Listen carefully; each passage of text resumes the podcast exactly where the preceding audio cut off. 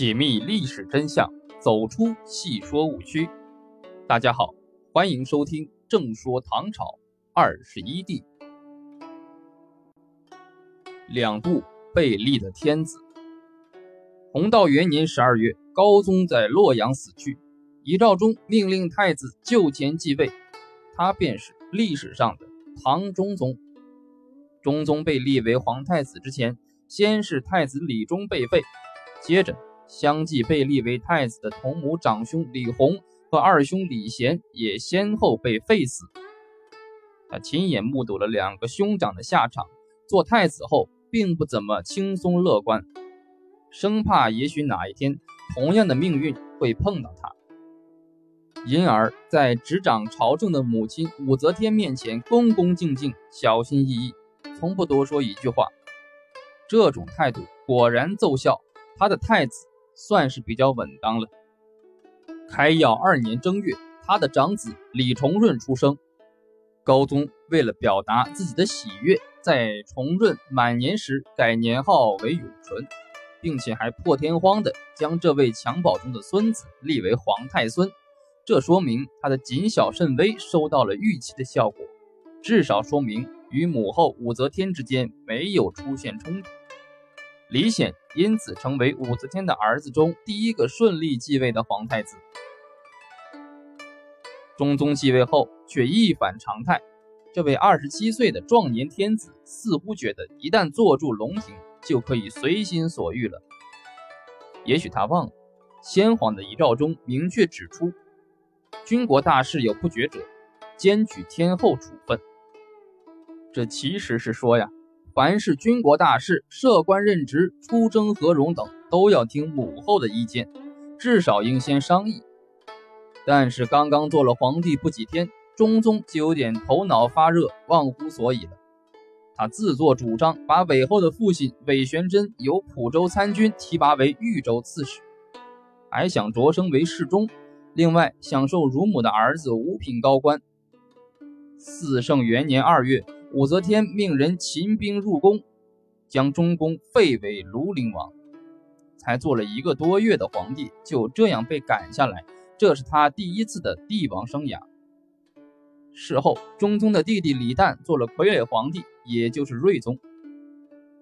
不久，被废除的中宗被发配到房州，刚到那里五天，又转到均州。俗话说：“落水的凤凰不如鸡。”艰难的生活之旅开始了。转过年的三月，他又被迁到了房州，在那里一直苦苦的熬过了近十五个年头。在这些年中，朝廷发生了天翻地覆的变化。他被囚禁后不久，弟弟李旦上表逊位，母亲武则天走出围帘，登上了皇帝宝座，成为一代女皇。李唐宗室子孙被杀戮者不可胜数。中宗闻听后也是心惊胆颤。这期间，扬州发生了徐敬业等人的兵变。不久，宗室琅琊王冲、岳王贞等也相继起兵，他们都打出了反对武则天匡复庐陵王的旗号。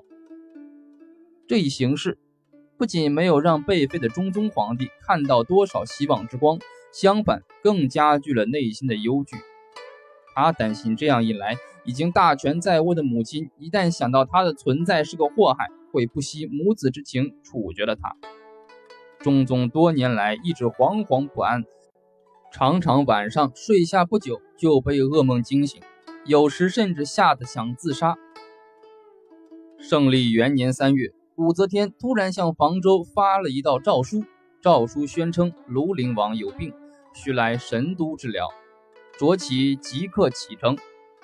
原来这是一个假象，其实庐陵王并没有病，这是武则天在继承人问题上最终的选择。她想要把这个儿子迎回，立为太子。这道诏书结束了中宗囚徒般的生活。回到洛阳不久，他就再次被立为太子。中宗也很注意搞好与母亲武姓家人的关系，出于这一动机，他决定和武氏联姻。就这样。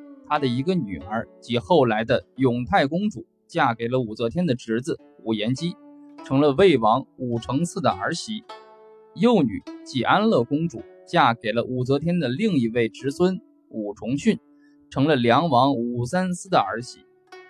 中宗与武家结亲，无疑是想通过裙带关系稳固确立自己的地位。长安元年九月，他的儿子李重润和永泰公主夫妇少年气盛，对祖母宠信张易之、张宗昌兄弟深表不满，被张易之添油加醋地报告给武则天，说他们诽谤朝廷。结果武则天逼令李重润、永泰公主和丈夫武延基自杀。不过，因为牵扯面不大，武则天并没有深究。显而易见，张易之、张宗昌已对中宗一家构成了威胁。于是，一个想要除去二张兄弟，进而拥戴现任太子及中宗复位的计谋，在秘密筹划当中。这一时期，襄王李旦和妹妹太平公主与中宗有着共同的政治利益，所以他们经常过从来往，进行磋商。到长安四年，武则天病居迎仙宫，张易之、张宗昌侍奉左右，外人不得入内。朝中大臣以张柬之、敬辉、彭延范、袁术己等为首，也见机秘密谋划，准备除掉二张，拥立中宗。